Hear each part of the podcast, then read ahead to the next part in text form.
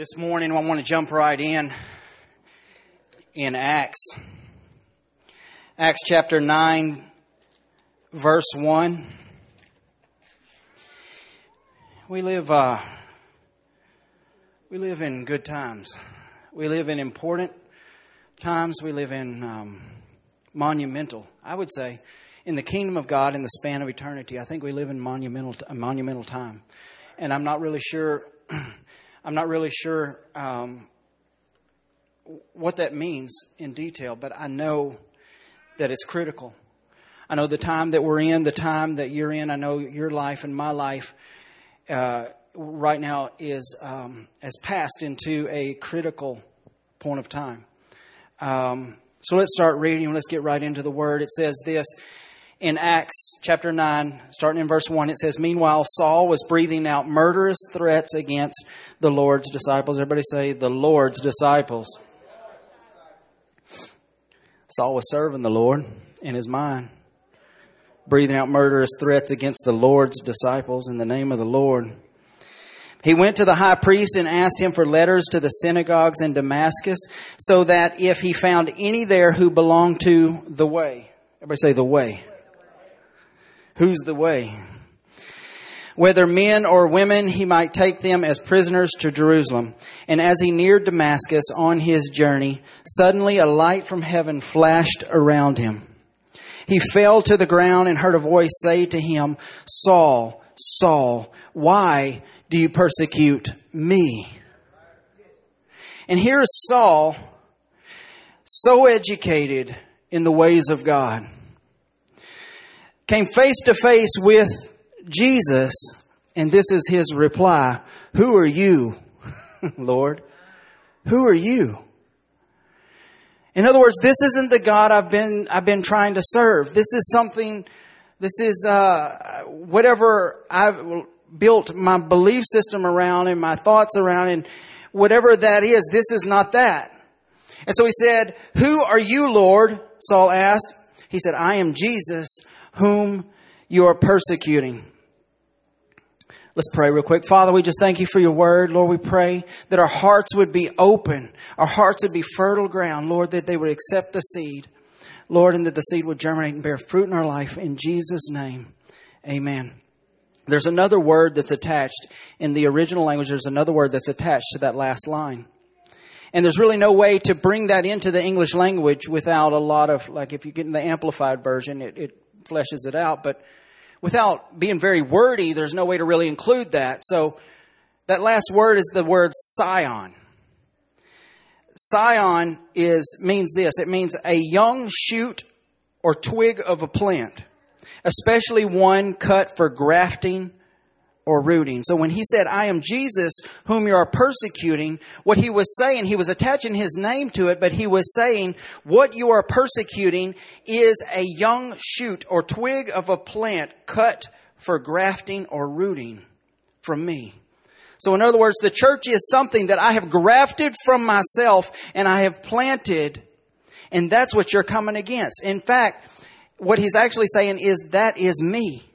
I have, I have grafted the church from myself and you are persecuting it, so you're persecuting me. And uh, so Saul, who is highly educated, he even said this of himself. He said uh, how that he was highly educated in all things Jewish, which meant all things God.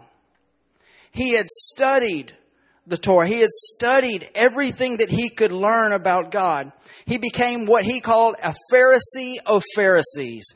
So he knew everything about Jewish culture. He knew everything he thought about God. He was incredibly talented, incredibly passionate, because we can see he was breathing out murderous threats, it said, which is a pretty strong, uh, strong uh, way to describe it. And so he was incredibly passionate. He had enough influence to command the military as a civilian. That's what it says. It says he went and asked for papers, and then he was accompanied by men from the gov- government officials to go and carry this out. He had enough influence to go and ask to take command of, in modern times, it would be command of some troops to go and take care of this thing.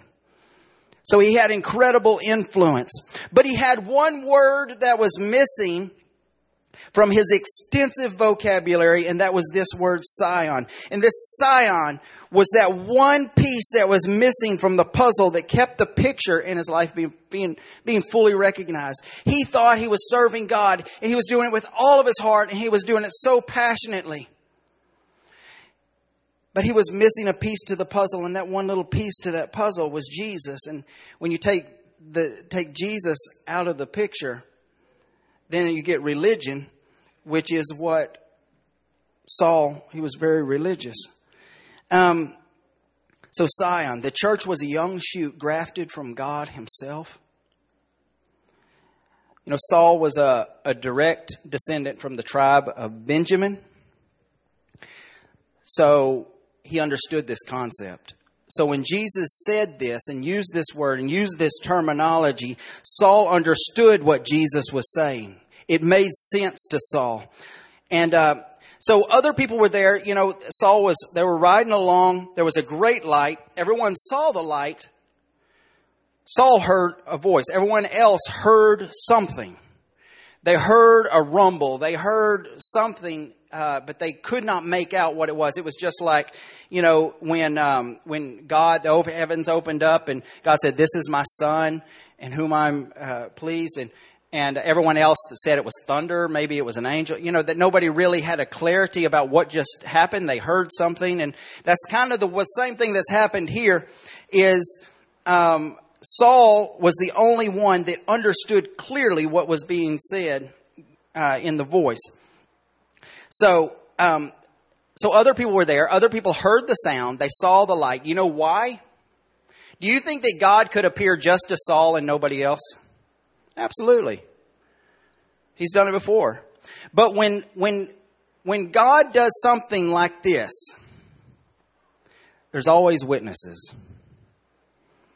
Do you know the resurrection didn't happen and then uh, and then Jesus just went back to heaven and and that's it. No, there were noted, documented accounts of him appearing to people after the resurrection.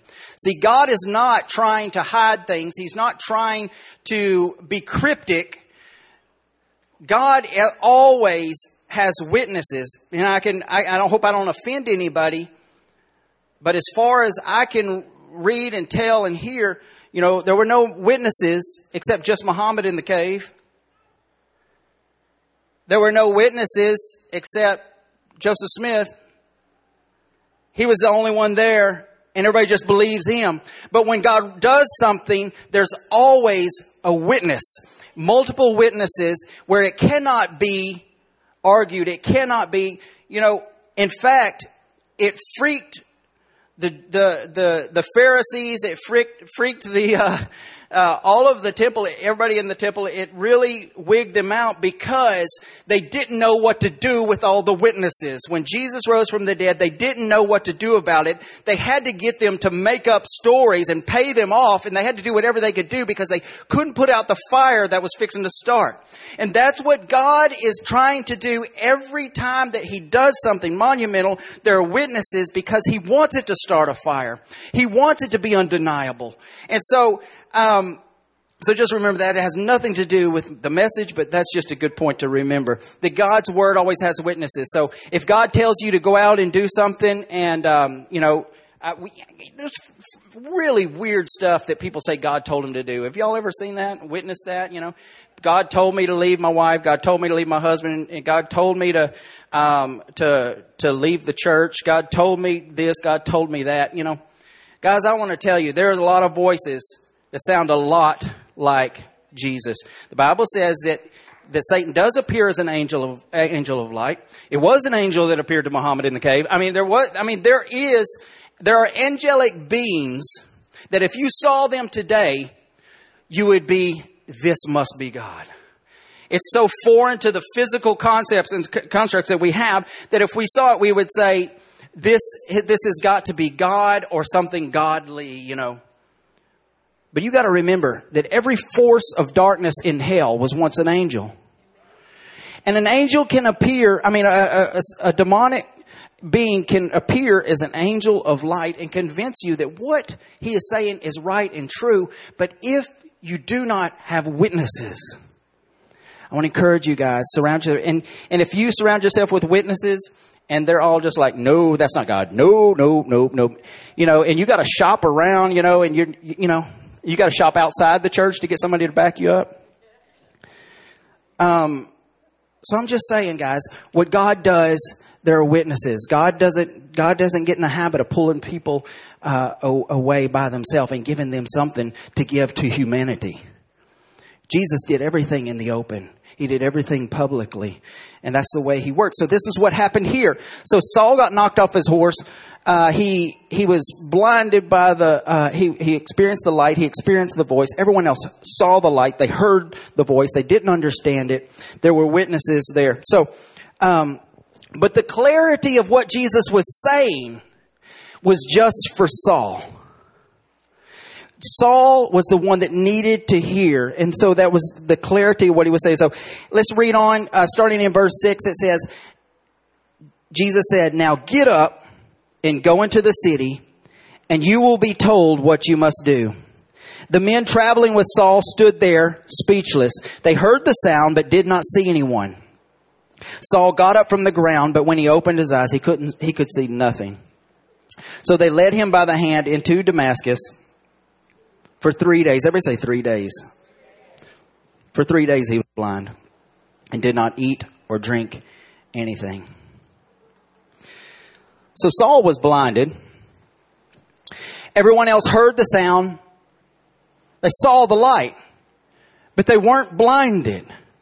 They were able to take him by the hand. Their vision was not affected. This was a, this wasn't a drive-by blinding. This was a this was a targeted uh, a targeted blinding just for Saul. Saul was blinded for three days intentionally. The only thing that was different, if you, if you really want to uh, get into it, um, the only thing that was different for Saul is he he understood the voice, and when he understood the voice, the word of God in his life did something, and in this case, it blinded him for three days. So the clarity of the voice. I want to hang out for here a minute for anybody that can grasp this. Uh, the clarity of God's voice in Saul's life came with a handicap. When he understood God's word, God's word was directed directly at him, it wasn't just I'm about to, Saul, I see your passion. I see how, how you love me. You, you, you're a little bit off track, but that's fine. I'm going to bless your socks off. That's not the word of God to, to Saul. The word of God to Saul was to change his life. And so the word of God to Saul came with a handicap. And a lot of times, I want to give you a heads up. You want the word of God specific for your life. It's not always just to blow you up. It's not always just to take you where you are and just make you more. Sometimes it's to, it's to bring you back down to another level. Sometimes it's to get you boiled down to the concentrate of who he's made you to be and your purpose in life. See, Saul was passionate. He thought he had all the tools to please God, but he wasn't doing anything except hurting the kingdom. And when he received a word from God, it didn't just take him to places he could use his gift. The word of God, when it came to Saul, handicapped him. It made him blind for three days. There are other accounts of this for Zechariah, who's the, the, the father of John the Baptist. Y'all remember this? He argued with God. When God made him a promise, he argued with God about it. And God said, You're not going to say another word until this baby's born. And he didn't. That was it. He could not utter another word until the baby was born. So, for, for Saul, we see it was his sight. For John the Baptist's father, it was his voice because he needed to shut up for God's word to come to pass. Jacob lost his ability to walk upright. Have y'all seen this? Jacob lost his ability to walk upright on his own so that he could learn how to trust God. Jacob's name, back in the Bible, you know, in the Old Testament, Jacob's name meant deceiver. Everything he got it came by deceiving, by manipulation, by his own way of doing it. And God, and he said that he wrestled with the angel and he demanded that the angel bless him. And he said, you want a blessing? Boom. Took out his hip. And he walked with a limp after that. See, he wanted God to, he wanted God to bless him, bless him, bless him. But first there had to be a crippling. Saul needed to stop looking so that he could really see God, things God's way. It's funny that it says that Saul was looking for those who belonged to the way, and Jesus called himself the way. So Saul along the way, to find the way, met the way. But first he had to stop looking through his natural eyes. He had to stop leaning on his intellect and his training and all of these things because all that he was doing with that in his flesh was causing damage. Now, no, no matter what Saul was involved in, no matter what side he was on, you know people like this, or maybe you are this kind of person, no matter what side you're on, you're going to have an impact. So Saul was using all of his weight against the kingdom, and he was having an impact in totally the wrong way. So, um, he had to stop looking through his natural eyes, sit in a tomb of darkness for three days before he could be resurrected into his new life. So, whether you're trying to argue with God like Zechariah, you're trying to stand on your own two feet without God's help like Jacob, or if you're looking for God in all the wrong places like Saul, God will, God can and God will be ready to take away your voice to take away your sight, to take away your walk until he can feel, fulfill his promise in you. Guys, when we sign up for God's promises to be fulfilled in our life, we sign up for not just He's for not just blessing, not just increase, not just all these things. Sometimes and most of the time, maybe all the time, we're actually signing up for a boiling down process in the, at the beginning so much stuff in our life. So much stuff in our life that didn't come from God. So much in our life we added to ourselves. So much about our personality. You know, we've, we've done these studies on personalities and things like that. And there's, there's so much about our personality and the way that we are that He never intended. It comes from what we think about ourselves, what other people have said to us, and what has shaped us and formed us since He made us. Um, for me, guys, I I always thought that um, I never I never imagined that I would really enjoy because I'm standing here in in front of you guys, and I, am really enjoying this. I, I love uh, I love looking at you in the face and and having the microphone and you listening to me. that sounds really egocentric, doesn't it? No, but I, I, I love preparing. I love hearing from God. I love sharing with what, sharing with you what God, I believe that God is saying. And that, that really energizes me. You know, and there are other people that would be up here and it, it, it would probably like, you know, they would be just like, oh, I'm glad that's over. But not for me. I mean, all Sunday, you can ask Leah, all Sunday after I, I if I'm up here, all Sunday, I'm just like, I mean, I'm just like wired. And the reason being is this is the what God has, has made, one of the things that God has made me to do.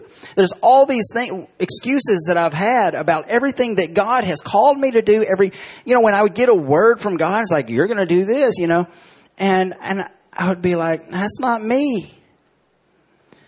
But it's not the me that I have made, but it is the me that He made.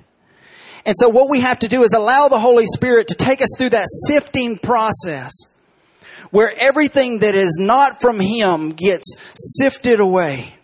Um, there's a story about Jesus walking through the, and his disciples, it was on the Sabbath and they're walking through a grain field and the disciples are plucking grain because they were hungry. And the Bible says, takes great de- uh, pains to give you the detail of what they're doing, that they're holding the grain in their hand and they're rubbing the grain back and forth to get the kernel out, to get the husk off and to get the kernel out. And they were eating the kernels. And of course, they got in big trouble for it. The Pharisees were watching and uh, they called Jesus on it. Why do you let your disciples thresh grain? It wasn't illegal, by the way, to pick the grain. It was threshing the grain. It was the rule they made up. So Why are you allowing your disciples to thresh grain on the Sabbath day? And Jesus just fired right back at the Pharisees. He, he defended the disciples. Because that process was so him. That process on the Sabbath, what better time to exemplify what God does in our life and why Jesus even came in the, in the, in the first place was to get all of that husk off and get down to the kernel of who you are, who He's made you to be. So guys, that's a process and it's a painful process. And a lot of times you're like, you know, I never understood that scripture. You know, you give and you take away. Blessed be the name of the Lord. It's like, well, you, get, you know, you're blessed when you give, but the taking away thing, is that really, you know, who wrote this scripture? You know, is this like one of those scriptures that, you know, maybe is like, we don't, we're not real clear where it, you know, it's just like, who is this God that is blessed because he takes away? How am I blessed if you take away from me? Guys, I want to tell you, we can't be blessed until he takes away. We can't be blessed until he we go through the process. Is this too heavy for everybody? It's heavy, isn't it? Sorry. This is this is this is where we're going. So just hold on. So the process, the threshing, all of these things, the threshing, the, the boiling down, the refining, all of these uh, metaphors that are used throughout the Bible, it's the way God works. Guys, I want to tell you though, um, don't be afraid of it. Don't be refra- afraid of the refining that God wants to do in your life. Um, Zechariah's first words when God gave him his voice back, you know what it was? It was the name of the promise. He sat in silence all that time until God's promise could come about. His first words, first words wasn't, man, I didn't think this was going to happen. Did you know? I mean, it wasn't a word of doubt, of cynicism, or anything like that. His first word, was his name is John.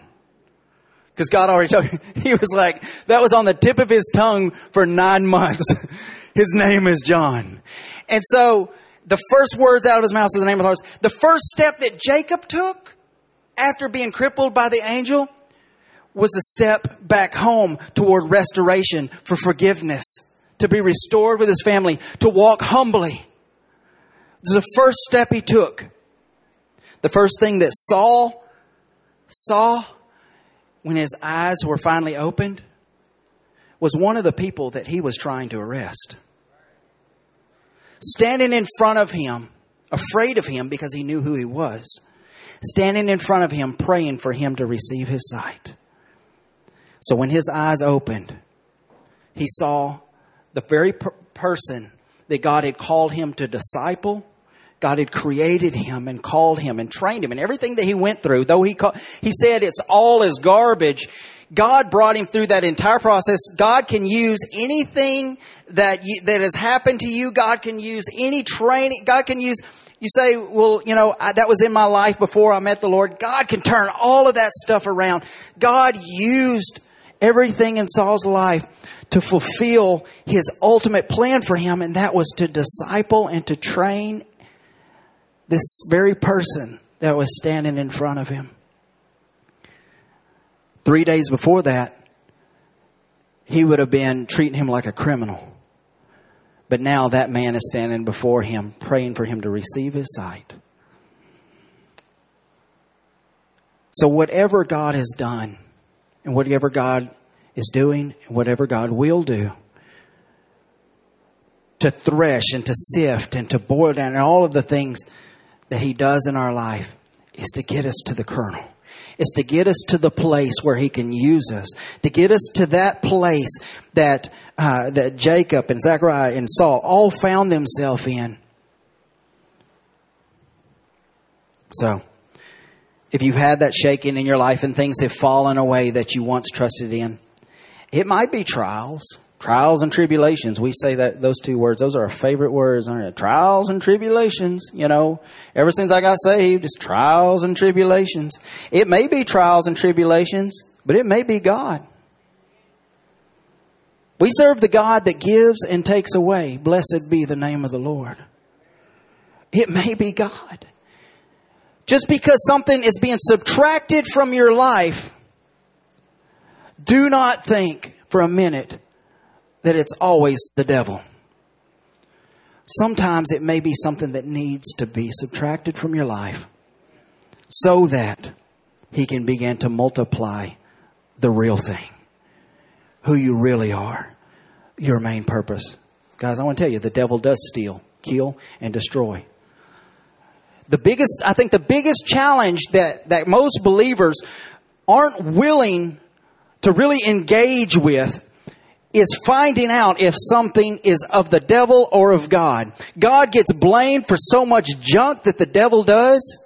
God doesn't take life. God doesn't do these things. God, there's so much stuff that we say, well, it's all God. God's in control. No, the devil has come to steal, to kill, to destroy. You've got to be able to call him on it if you're going to be blessed sevenfold on the other side of it. You've got to be able to recognize what the devil is doing and call him on it.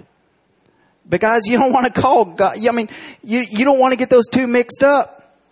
There's a, but, but there's a lot of things that God does in our life. And we turn and we fight it. And we put the face of the devil on it and we say, it's because of him. It's because of him that I lost my job. It's because of him that this and because of him this. And guys, if we go down that road, guys, we will never see the benefit. We'll never embrace what God is doing in our life. We've got to be able to discern those two things especially in the time that we're in. We've got to see the devil working. We've got to know. Jesus said that my followers, they, they hear my voice. They know my voice. The voice of another they won't follow. We've got to know what God sounds like, what God's voice is. Even when, when we walk away from it like Saul, we've lost something. Even when he's taken something away from us. So, it may just be that God has taken the thing away that's keeping you from stepping fully into everything that He's promised. So now I'm going to give you my message title. My message title this morning is Shaken, Not Stirred. Y'all know the old James Bond? You know, um, we, uh, you know, if you look for an image to go along with this, it's all martini glasses, so we can't do that, not in church. So, um, and I want to tell you this morning that you can be shaken or you can be stirred. You've got the choice. And if you're, um, if you're not stirred by the Holy Spirit in your heart, uh, if you don't allow yourself to be stirred, that there's always a shaking. But blessed be the name of the Lord. It says this in Hebrews 12, 26 and 27. At that time, his voice shook the earth but now he has promised once more, I will shake not only the earth, but also the heavens. The words once more indicate the removing of what can be shaken, that is created things, so that what cannot be shaken may remain. If you aren't being stirred by the Holy Spirit, you will be shaken. But I've come to a place, I think in my life just recently, where I'm, I'm going into a shaking or I'm, I'm in the middle of a shaking time in my life in so many senses of the word. And there's a peace. When you know that, that God is the one doing the shaking, there's a peace that comes because I know it's for my good. And I know that this process will end really good. And I know that He's paying attention to me. You see, when the disciples were threshing the grain in their hands by rubbing it together to get to the kernel, that's exactly what God does. He holds you in His hand and He takes great care in threshing away. It's not like the big sickle comes through and ah, that's the judgment, right? the big sickle comes through and then there's the, the throwing it up in the air. and You know how they used to do it or how we've seen them do it. And uh, then, uh, but what he does is he plucks that one grain that is you, and he begins to take away the husk to get to the kernel. So, guys, if God is doing the threshing, that means I'm in the palm of his hand. That means that he's taking great care and love and attention to my life. And I know what he's trying to do. I know he's trying to get all that away to get down to what he made and who he made me to be. Because once he can get all of that other stuff out of the way, he can blow it up. and he can take me into everything that he's promised. And God's word, just like Saul's life, you know, when Saul in his, even in his later years, you know, is when this conversion happened, he wasn't necessarily a teenager or a really young man. So when this happened, he had already wasted a lot of years, but God just blew him up. And it's just like, Saul, whatever you can do, I'm going to do through you. And so you want, you know, you want God to take all those things away. So, but if we're not going to allow the Spirit to stir us, and that's where I've been, the Holy Spirit comes along in a still small voice and He says, We got to deal with this right here. We got to deal with that. That's pride. That's self sufficiency. That's this. That didn't come from me. That mindset that you grew up believing, that's not from me. We got to deal with this. There's a stirring that happens, very slow stirring of the Holy Spirit. And we keep going, and we keep going, and then the shaking starts. Guys, I want to tell you, I just, and I'm always talking about business because it seems like it's my whole life sometimes, but um, I was uh, I've started doing uh, like praying before our staff meetings, just coming in an hour early and just praying and uh, at work and and and the Holy Spirit, uh, the Holy Spirit, actually, here's what it seemed like to me. It seemed like God Himself looked at me, stomped His foot, snapped His finger, and pointed at me Y'all know what that motion is like? How many of you grew up with that kind of a dad? You know, just like really gets your attention. So it's like the snap point, and he said, "It's over." It was kind of like when you were a kid and you were playing, and you got a little bit rambunctious, and you were in public, and he didn't want to make a scene. you know what I'm talking about? And your dad snapped. I Was like, "Quit that." And he, you know, it was like his authority was in the in the motion. His authority was carried more weight than his words. You know, that's what I felt, and I was like, "Whoa, whoa!" You know, God, you're supposed to be blowing me up. You're supposed to be, you know, what is this? You know, and it, but now, of course, I didn't think those things. I was just thinking, "Oh, dear Lord," you know. Um, but I felt that so strong. I said, "Holy Spirit, please." tell me what this means because there's like what's you know when god says it's over what's over what's over and the holy spirit began to reveal all these little things in my life all these little belief systems and most of it is just uh, putting things off just laziness just letting time pass without really going through change you know what i'm saying lethargic just you know god i know this is your will so i'm just going to wait for it to happen you know and so God was just saying, all that's over. And I went into that staff meeting and I'm, I hope I still have employees. But I went into that staff meeting with just like this fire, just like, God, I'm, I'm done. We're going forward. I get it. And guys, I think that's the way God is, is, is, is moving and speaking right now. It's just like the time is shorter than it's ever been. So he's just like, all that stuff, that's over. And we've got to come to that point of decision. And since then, guys, there has been, since that, that was two weeks ago, since then, there has been a sifting. There's been a just like, things are uh, almost more tearing down than building up. And it's just like, man, we were just blowing up. We were go, blowing and going. Everything was awesome. You know, but it started with that word and that word from God, though stern, gave me great comfort. It doesn't matter. It doesn't matter what comes. It doesn't matter what sifting takes place. I'm in the hands of God. It doesn't matter what falls away. I'm in God's hands. And that is so awesome. There's something so awesome about being the hands being in the hands of God. Yeah, God could blow me up. God could continue to increase me in all of these different ways, but in the end, He knows who would get the glory. doesn't he?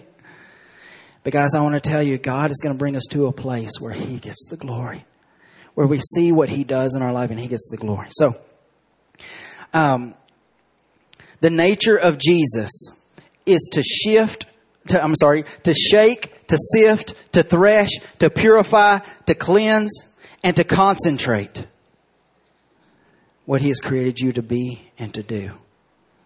That's what He does. The Holy Spirit is in the business. That's His business. That's what conviction is all about. That's what the stirring is all about. It's constantly, it's just like you, you know, he turns up the fire, you know, and you know the, the, the analogy about, you know, they take silver, unpurified silver, and they melt it down, but they have to stir that thing out to get those, that dross, the impurities to come to the top and so they can scrape it off. That's the work of the Holy Spirit constantly in our life. And the goal of the Holy Spirit is to get you boiled down into who He's really made you to be. Some of the more painful things that we experience as believers. So, uh, whatever is not of Him must be burned up. Everybody say that with me. Say, whatever is not of Him must be burned up. Not should, it must. It must. You know why I can say that with great confidence? Is because it will one day, if not now. Whatever is not of him must be burned up. We get a choice. It can either happen now in the age of grace or it can happen later on in the judgment. Guys, I want the sifting. I want the threshing, the purification, the cleansing. I want it to happen now in the age of grace with the Holy Spirit working in my life. I don't want it to happen before the throne of judgment where all of that's got to go. I want it to happen now. So whatever you experience, whether stirring or shaking, it's currently being done in an age of grace. It's currently being done in this, this, this age of grace where the Holy Spirit is dealing with our hearts. So it's being done in an age of grace and it's a hundred percent. Everybody say hundred percent. Everybody say hundred percent. Say it one more time, 100%. It's 100% for your benefit. 100%. It's 100% good for you. Geared, designed for your benefit, to increase you. So grace is intended to build you by first refining you.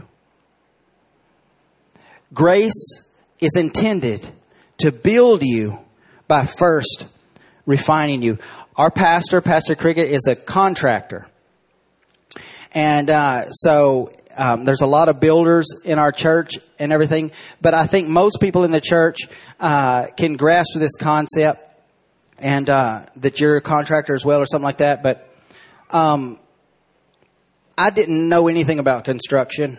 I, my dad is a great builder. But my dad builds from his mind. he doesn't, he doesn't draw things out. He doesn't have blueprints. He doesn't have any of these things. He just starts building and he sees it. He sees it and he'll, he'll have to have something built and then he sees the next thing. So that's the way my dad works, which is great for him, but it's really bad for me because I'm just like, I mean, I, I don't see what's in his head. And so I've always tried to help him you know, growing up and everything, but I, I've never, I never could see like it on paper, you know. So I, we got ready to build a house. We moved back from, um, uh, from Bible school. We went to Bible school and that's when Leah went through cancer. And so we started building a house on my parents' property. They have some property in Curtis. Does anybody know where Curtis is? A few people. Okay. So there was a, we started building a house there on their property. And of course, that meant my dad built the house and I helped. Um, so, but we started, they had a, they had a log cabin there, one room log cabin. And he said, we're going to start with this log cabin. That's going to be our corner. And that's going to be your master bedroom. But by the time we're done, it's going to be inside the house. You'll never know it was there. But he gave us a great start on the house. Um, so, uh, but y'all know a log house, the log, the walls are like this and we're doing sheetrock. And so one day my dad wasn't available. I was off work. And so I was just like, I'm going to hang some sheetrock in here. And so I began to put up a piece of, cut piece of sheetrock to, to fit. And I'd put up the piece of sheetrock and I would see where it touched the wall. Okay, it touches this log and that log, but none of the other ones. And I'd screwed it to those two. And then I went to the next one and, oh, this one, oh, this log sticks out farther than that one. What am I going to do here? And so that's how I began to put up the sheetrock. And here I am. I'm a grown man. My dad came, came in, came home. Actually, I, I had, I'd left that and I was at their house. And my mom came in and said, your dad is mad. And I was like, why is he mad? He's, he, she said, he's over there ripping off all of that sheetrock. And my dad doesn't waste anything. But he ripped off all of that sheetrock and he was mad. And here I am, a grown man. I was offended. I'm just like, you know, it's like, well, you should have been here. You know, you don't just let me just build stuff. And, um, but all of that sheetrock had to be torn off. I learned a great lesson. I learned that you have to have a smooth frame stud wall for sheetrock. You have to have, see, so I learned so much that all of that sheetrock had to be torn off to start over. Um, we've been watching, do y'all watch Fixer Upper? Um, so, uh, the Gaines are, I mean, to me, it's just like they're epitome, of, they're the epitome of God, you know, blessing somebody and putting them in the, in the public eye and stuff like that. But he is a nut. Chip Gaines is, is, he's a nutso. And he's the only reason if he wasn't on the show, it wouldn't even be worth watching but he's a total nut. But I've seen them go into houses to renovate houses and they begin to, to, um, remove like tile or something like that to be able to put new tile down. And you're like, oh, water damage. And then they would have to keep tearing out, tearing out, tearing out. The budget, of course, you're blowing the budget up, but they're tearing out until they get to something solid. They have to remove everything that's not solid. And when there's an addition, they say, was this done correctly? If it's not done correctly, it's got to go. And so that's the way that God does in our life so much because a good builder, and God is, a good builder has the guts to rip out until they get to something solid. And so many things in our life, either they're rotten under the surface or they were, they were built on incorrectly. It's all got to go, and God is a great builder. So if the damage in a house, if the damage isn't dealt with, say if there's a, a roof leak, and, and Roger and Pastor Maurice and different people will appreciate this, you know, if there's a roof leak and that, that leak has gotten into the wall and you see rot somewhere, you know, that water's coming from somewhere. If you don't deal with the root of it, then it's going to end up the damage is going to end up causing that house to be condemned altogether. Because it won't stop. It has to be dealt with. So, for everybody else, I'm going to give you an example for everybody else that has that that construction doesn't speak to you at all. Um, have you ever seen anybody on Instagram or or Facebook? See how I go completely the other side of it. Have you seen, you know, and they've got all these filters on, on, they take a selfie and they have all these filters and everything. They got the little hearts beside, you know, and their face is just like really smooth and you know it's not really, but, um, their faces are all smoothed out and there's a glow around them like an angel and all of this stuff. But in the background, there's like a mountain of dirty clothes. Y'all know what I'm talking about? Do y'all know these people that don't pay attention to the background and all they see is themselves? And then somebody else looks at that and they're like, what's all that behind? You know, cause we're all looking at the house. You know, it's like when I look at a picture of somebody, I want to see their house. I'm like, what's their house like? You know, and I'm all trying to see around them, you know? And, um, so, and you can, you can dress up that photo, you can do everything, but in the end, you bet, you should just go back, clean your house and then take a new photo or take it somewhere else. And, uh, so maybe that'll speak to somebody. Um, but it's no coincidence that Jesus' earthly family trade was carpentry. God is a builder. Jesus was born as a builder. He's always been a builder. He built the whole universe. He built you.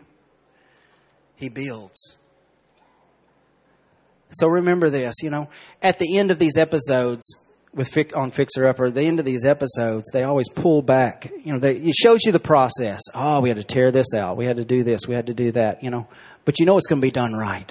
And then they pull, they roll the pictures back, y'all know, and then the people just freak out. They start crying. It's like, I can't believe that's the same house. That's my house. You know, and they're just freaking out over what it's become. And God wants that for our life so bad. He, in fact, that's what a testimony is. It's that, it's the old pictures. Like, you remember what this looked like? Oh, here you are now. You know, that's the, what God wants to do in our life. God wants to take us from where we are and He wants to take out what doesn't belong there. And He wants to build us into what He's designed and dreamed us to be when we were in our mother's womb and He thought about us and He planned out our life. That's what He wants for us. So we've got to get to a place where we appreciate the whole process. You know, Chip Gaines, I don't want to keep coming to that, but Chip Gaines, his big thing is demo day. You know, he has a sledgehammer and he's just like excited about demo day, ripping stuff out, you know. I wonder if God's like that sometime. You know, we, somebody gets saved and he just puts on his hard hat and pulls out his hammer, you know, and he's like, great, demo day. You know, that's the way it feels a lot of times. Um, so, it was his word, God's word that framed the universe. It was his word that framed your life. It's his word that takes away what's keeping you from having maximum impact in the kingdom. For Saul, that word took away his voice, uh, took away his sight until he could be brought to a place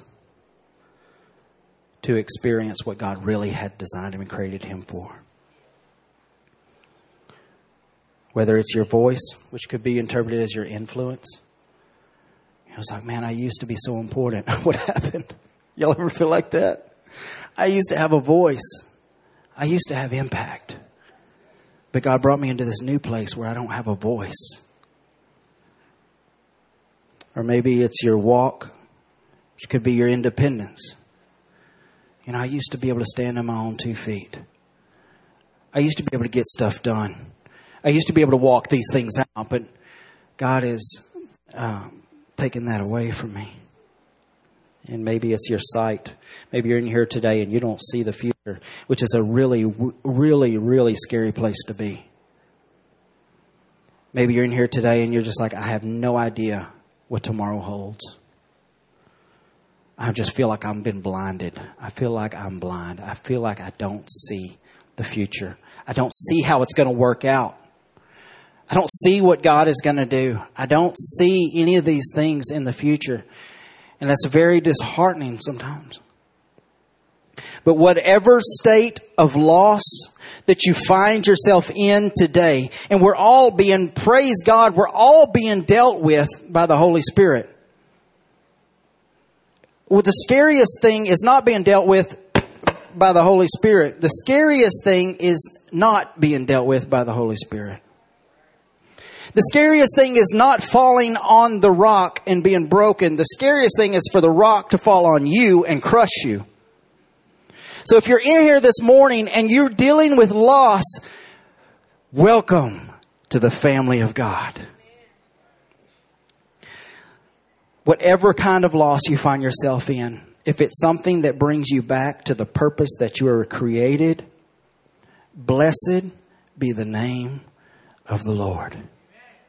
Everybody say that with me this morning. Say, blessed be the name of the Lord. I'm going to take you guys through some things, if it's okay, and if you feel like you can re- you can say this with me, um, then then please do. You give life and purpose, and you take away everything else. Blessed be the name of the Lord. You are all I need. And I need nothing else.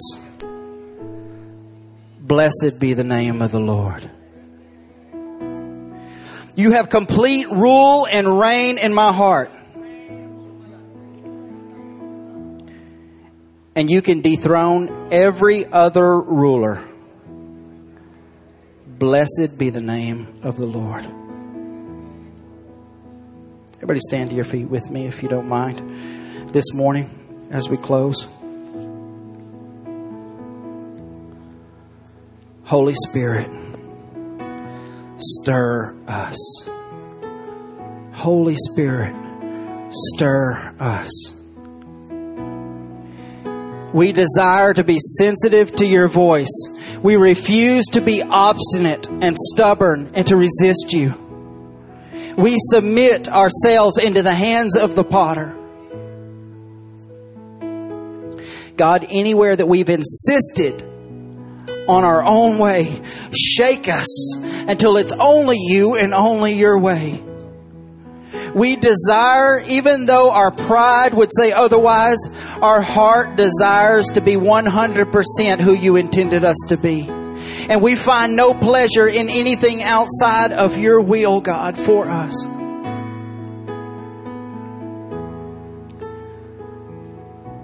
This morning, if you're in here and you need to come to Jesus, Right now, the butterflies that you feel in your stomach when I said that, that's the Holy Spirit. And the Holy Spirit has doing that because of the magnitude of the decision that you're about to make.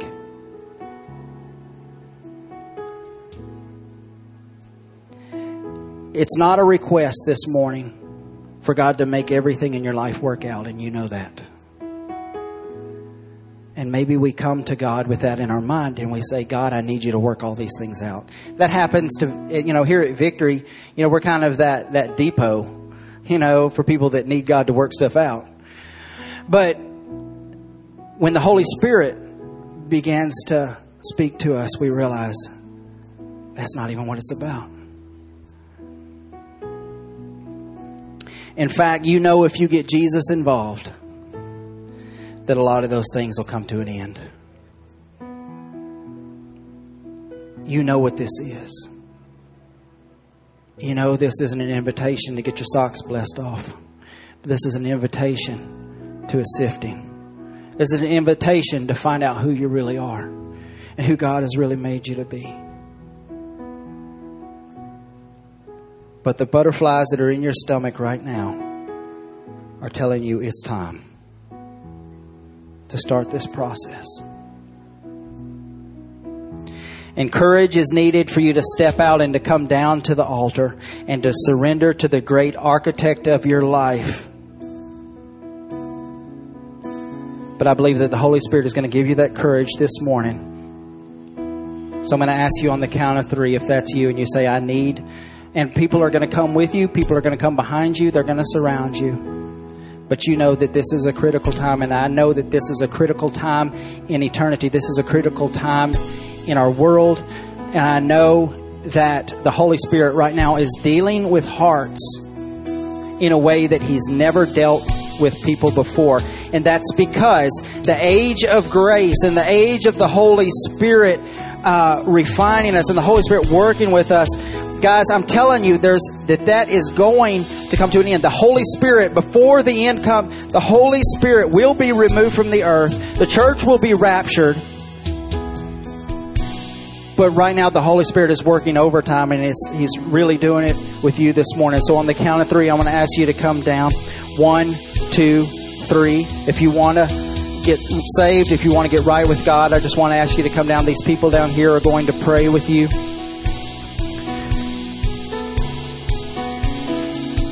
We're just going to give about five or six more seconds. If that's you, I need you to come down. You know you need to come down. The Holy Spirit has been after you for a long time. And it's time for you to come down and to make things right with Him. I'm only going to give a few more seconds.